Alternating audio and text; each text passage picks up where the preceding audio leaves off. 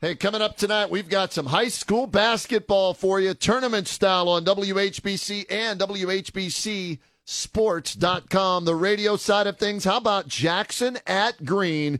Two Federal League teams playing for the third time this year. The winner of that game gets to go play in the district championship. We'll have that game from Wooster High School for you at 7 o'clock with Dan Belford. Good and Denny Kincaid calling the action. And then on the stream tonight at WHBCSports.com, it's Glen Oak at Hoban. And uh, that game going to be called by Billy Beebe. and for those of you who think uh, Glen Oak doesn't have a chance, how about this?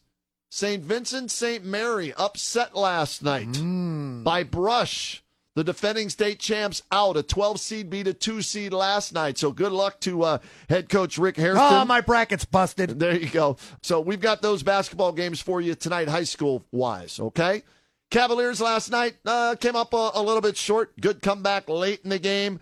They lose to Boston one what was it 17 to 113 mm-hmm. next up for the cavaliers a very winnable game against the detroit pistons. To talk all about this let's go to the hotline right now and bring in who uh, we've got a new nickname. You know how we call um, tim alcorn tootsie because he yeah. always goes to broadway and he saw the tootsie musical right? Yeah. Well our next guest now will forever be known as mr 1000 how about this John Michael, the TV voice of your Cavaliers, once the radio voice of the Cavaliers, just celebrated his 1000th career game calling Cavalier basketball action. He's with us now on the Kenny and JT show. How are you, Mr. 1000? I'm great, guys. Got to be honest, I prefer Mr. 1000 way more than Tootsie. they don't call him the best color man in the business for nothing, folks. Oh my, no, seriously, congrats, Jay. Yeah. Mike, you and I go way back to to Monsters hockey on TV. You go down to Columbus, you do the Blue Jackets, and it's hard to believe it's been that long where you've done a thousand Cavalier games on radio and TV.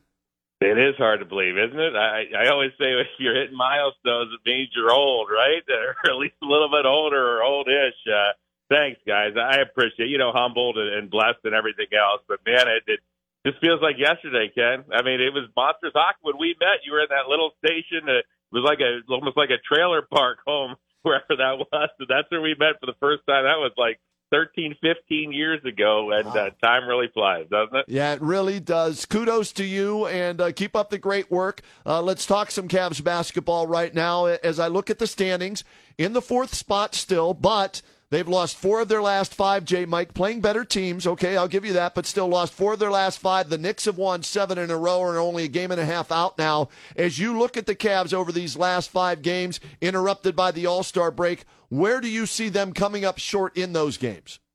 Well, you know, I think we've seen a couple of times that defense, which has been really top three all season long, has let them down a couple of times. I don't think the defense was where they wanted it to be, obviously in the third quarter yesterday uh, against Boston that we saw in Atlanta, a little bit of a letdown there.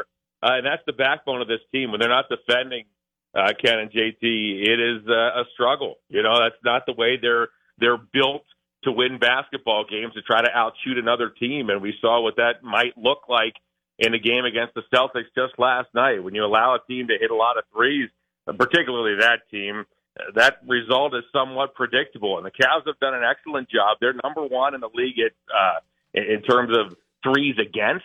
This season, they've been able to run teams off the line for the most part and, and really not get lit up via the three point shot, uh, but they sure did last night. So w- when they're not defending, that's a problem. I think they're, you know, they'd be the first one to tell you they need some consistency off that bench. You know, they're looking for some combinations right now of reserves that are going to come in and provide a spark and hit open threes and just do the kind of things that a, a quality bench needs to do. And they haven't seen that as much on the offensive end. Now, the, the defensive numbers have been good from most of the reserves, but offensively, they have not provided a lot of punch recently. So those are some areas I think that, that they want to clean up. I mean, they're the, they know about it. They know the areas that need to be much better as we have now, what, about five weeks remaining in the regular season before we head on to the playoffs. So uh, I think those are the areas that they'll be zeroing in on here over the last couple of weeks. Jay Mike, does a loss like that, does that send a message from the Celtics? And I know we've got them coming up in just a few short days. Does that send a message that we are the big bad bully on the block and you're still a young team? Well, I think that's what the Celtics do to a lot of teams, JT. I mean, I don't think they're sending a message specifically to the Cavs. I know they weren't thrilled about the fact that they had lost both meetings between the teams earlier in the season, both in overtime uh, in some wild games. I know that they, you know, had a little payback on the mind, but I don't think it was anything special to the Cavs. I think that you watch that Boston team this season, uh, they've been doing that to a lot of teams. I mean, I, I think that Boston and Milwaukee, we talked about it early, guys. You know, the three of us sat down during the preseason, and those were the two teams yep. to me in the Eastern Conference, Boston and Milwaukee, and they're they're still there. I mean, Milwaukee's mm-hmm. playing at a great clip with and without Giannis in the lineup. He's been in and out with injuries. Same with Khris Middleton. Boston, we see what they can do. I mean, that bench is a killer right now. I mean, they they add Malcolm Brogdon, and Derrick White's been moved back to the bench. Don't forget, Grant Williams didn't even play for whatever reason last night. I don't know if it was rest. I don't know if it was disciplinary or or what the reason was, but he's usually in that rotation. You bring in a veteran, Mike Muscala, Sam Hauser's there. They have other guys like Peyton Pritchard who could fill in if if there are injuries. They're deep. Milwaukee's pretty deep, uh, and Milwaukee's tested. They've been there before, same with Boston. So I, to me, those two teams are the teams to beat right now in the Eastern Conference, and the Cavs saw exactly why just last night. Jay Mike, are they the two teams to beat in the league? I think so. I think so. I don't see. Uh, I like Nick Jokic. I love everything that he does, but mm-hmm. I, teams have had success against Denver when they get him in a seven game series and you can game plan for him. And I think part of what hurts that team is that Jamal Murray still doesn't look right.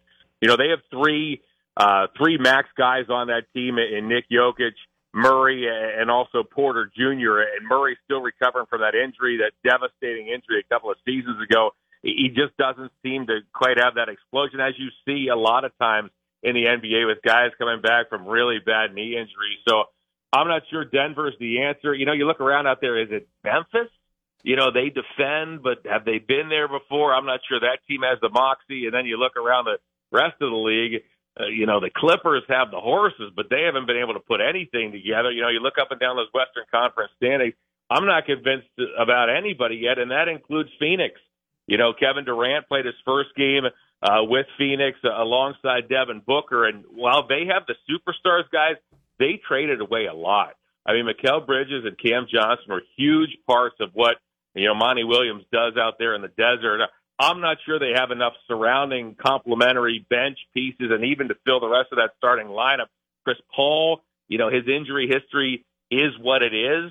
You know, when he's in there, he's having a bit of a down year numbers wise when he's in there, boy, he can be productive. But that's a team, you know. I don't know. I'm I haven't bought into Phoenix yet. So to me, are those the best? That's a long answer, but are those the best two teams, Milwaukee and Boston, in the NBA? I think they are right now. You bring up a great point about uh, that bench. That that's their biggest weakness there, and I think it's the Cavaliers' biggest weakness. I think the Cavaliers' starting five, even with a Okoro who's inconsistent, uh, you know, can match up with most teams in the Eastern Conference, uh, and for that matter in the league. But it's that bench right now because uh, last year Kevin Love was up for six man of the year. He had a phenomenal year last year coming off the bench, so he was the leader of that bench bunch, especially after Rubio went out and when they were both healthy. That was you know those those were two guys they could count on. Right now, Caris LeVert, I think, J. Mike, is the only guy that uh, night in and night out, JB Bickerstaff has a pretty good idea of what he's going to get, and even he at times can be inconsistent. Yeah, I agree. I think and they'd be the first ones to tell you that. They're looking for some consistency there. And I, you know, you bring up Kevin Love, and a lot of people are shouting, they, you know, why would you leave the, you know, let this guy go? I, you know, JB did what he needed to do, and it wasn't a decision that you know, nobody liked that decision. Nobody wanted it to end that way. But if you watch the way that the games flowed earlier in the season, it just wasn't working. Yeah. You know, it wasn't something that was that was feasible moving forward, and it took a difficult decision, I think, to be able to move on. And again, a lot of people are saying, well, "Wait a second, Kevin can hit threes, but you know, like I said earlier, you look at both ends of the floor, and I think this team has been predicated on the defensive end did what it had to do, Ken. You know, and and again, the reserves numbers defensively are not bad, but there's no question that they're going to have to find something. They are, you know, and there are some options. JB has been going eight or nine deep. That's a question, you know, how deep do you go moving forward? You have guys like Cedi Osman, you have guys like Lamar Stevens. I mean, the main three so far over the last handful of games have been Ricky Rubio, Caris LeVert, and Dean Wade. But you do have some other options. Don't forget about Raul Neto, uh, who can go in a pinch. So there are some guys who can play, but right now they're they're searching for something, Getty. I mean, there's no question about it They need to find that consistency right now. That's that's high on the priority list. Uh, and believe me, that's something they're trying to take care of. You got to get Dean Wade going. What gives with Dean Wade? Do you think he's still maybe a little bit banged up, hasn't got his sea legs back yet? What's up with Dean Wade? I don't know. Hard to say. You know, we we've seen him pass up a few more shots mm-hmm. than, yep. than, we're accustomed to seeing him do uh, over the last handful of games. So it's difficult to say. But again, it's it's something I think that they're all working through. And all everybody knows the problem. Ken, JT, right? We talk about this all the time. If we're recognizing it, yeah. they've recognized it a long time ago, right? And they've been working on it. and They're trying to fix this. So uh, yeah, is it an area that has to come together if this team's going to make some noise come postseason time? I don't think there's any question that it is. Hey, it's frustrating to watch, but then again, like you just said, that might be the best team in the league right now. You only lost by four. I, am not saying it's a participation trophy, but you've got to learn, and it's still a young team. J. Mike, can they get up over this hump with, like you said, only five weeks to go? Yeah, I think they can. I, that that's about as good as it gets. Yesterday, guys. I mean, that place was pumping like 30 minutes before tip off. You know, people are they're back home. I mean, Boston, Milwaukee had just overtaken the Celtics, right, first place since uh, before Christmas. I mean, Boston has been in first place since December 23rd, I think it is, if memory serves. So it was just a jumping playoff-like atmosphere, and a team that's been there before was better than the Cavs on that particular night, right? And you know the the you hope that you learn. And we have seen this team learn. You know, it's it's weird when you look back at the course of the season. Isn't it funny how it, it could be any sport? The the bad losses are the ones that you remember, yeah. right? Yeah. There's a lot of good win- there are a lot of good wins mixed in there. There are a lot of good winning streaks mixed in there as well. But you remember like the Atlanta game. Oh, brother, that didn't feel very good. And you know, you lose this one. Well, not a bad loss, right? But those losses that you know you think now maybe we could have had a shot, maybe we could have played better they're the ones that stand out. So let's not forget this team has done some really good things. They put themselves in a nice spot with only 17 games to go. I mean, we're we're really coming down the home stretch right now, guys. So I don't even think it's a matter of them turning things around per se. I think it's just a matter of yeah, let's steady the ship. Let's win. Some, let's take care of business on Saturday. Let's take care of the Pistons. Another good one coming up against Boston. And then how about the upcoming you know, four games on the road? two straight in Miami, and then two straight in Charlotte. Charlotte had been playing great basketball. They'd won five in a row, but they just lost LaMelo Ball for the season with an ankle injury. Never easy down in Miami. So it's going to be an interesting next couple of weeks, interesting next couple of games for this team. But I, I think the schedule's there and it's spaced out enough that, yeah, this team gets back to business, plays the way it can, you know, takes care of things on the defensive end the way that it has, frankly, all season long. I think they're going to be fine, and I think it's a young team still putting things together. We're going to have to get used to this, guys. I mean, this is the first time that this bunch has been through all of this. Let's get them into the playoffs. Let's hope they have a nice seed. Let's see what they can do in the first round. Hopefully, uh, get a little more than that, and, and we're going to find out what these guys are made of. John Michael is our guest, TV voice of your Cleveland Cavaliers, breaking it all down for you here on the Kenny and JT show. Jay Mike, as I look at the schedule, Detroit, that, that should be a win. Whether Donovan Mitchell needs another game off or not, you should still be able to beat them with or without Donovan Mitchell. We'll see uh, if he's in the lineup on Saturday. But then you mentioned Boston at home and then Miami, Miami. So the way I look at things, and this is just me covering the league for so many years, is I always judge a team on how they do against other teams that are equal to them them or better or playoff teams, right?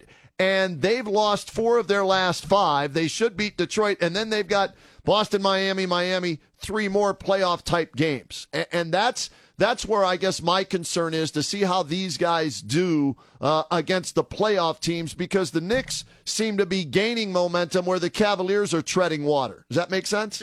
Yeah, of course, and I think that's how they measure themselves as well. You know, you want to see how you do against the teams that have been there. And you know, let's forget about Miami's record for a second and how they've done over the last couple of weeks, which is not very good. They've still been there before, you know, and they get up for big games, and those will not be easy contests down in Miami, where wins have been really hard to come by over the last decade. I agree with you, Ken. They, that's how they measure themselves as well. So we're going to have to see. And you know, you talk about the Knicks.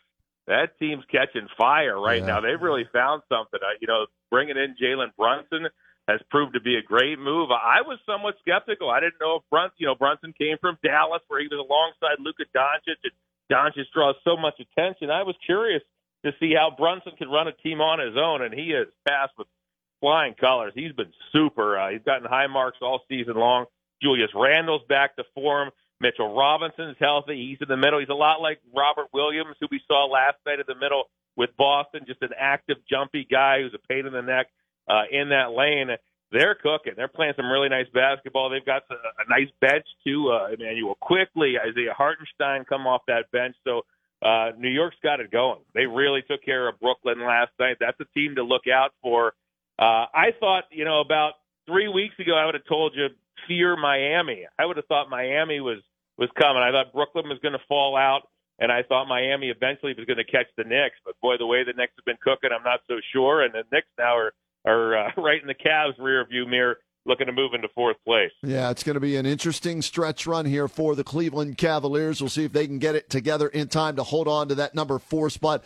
J. Mike, I'm not worried about them not making the playoffs. I think they're going to be one of the top six, but being in the top three, top four all year long, I'm hoping they're able to hold on to that fourth spot so that first round series is a seven game home series as opposed to maybe having to play that seventh game at Madison Square Garden if necessary particularly considering Ken just how good they've been at home. Yeah. I mean, there's a huge home road disparity in terms of the splits between the Cavs this season, and that's what you see a lot of times out of a young club, and that's the way it's played out for the Cavs. That that crowd, I mean, you know, Ken and JT, that crowd over the last couple of seasons has been so so good at home and given this team such a terrific home court advantage. I agree. You know, my I think coming into the season, I was thinking you get top six I'm happy, right? Yep, I mean, yep. you get top six and a guaranteed playoff spot, you're happy. To see where this team was after 50 games, you start to get a little bit greedy and you hope for the top four. So I, I think that's still the goal.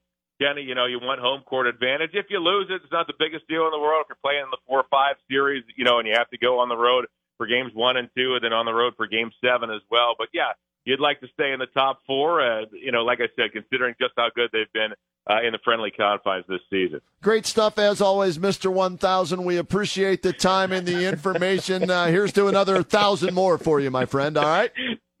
Thanks, Tootsie. We'll, we'll talk to you guys later. All right, there he is, the TV voice of your Cleveland Cavaliers, and still the smartest man I know. No offense, JT. Uh, John Michael checking in with us here on the Kenny and JT show.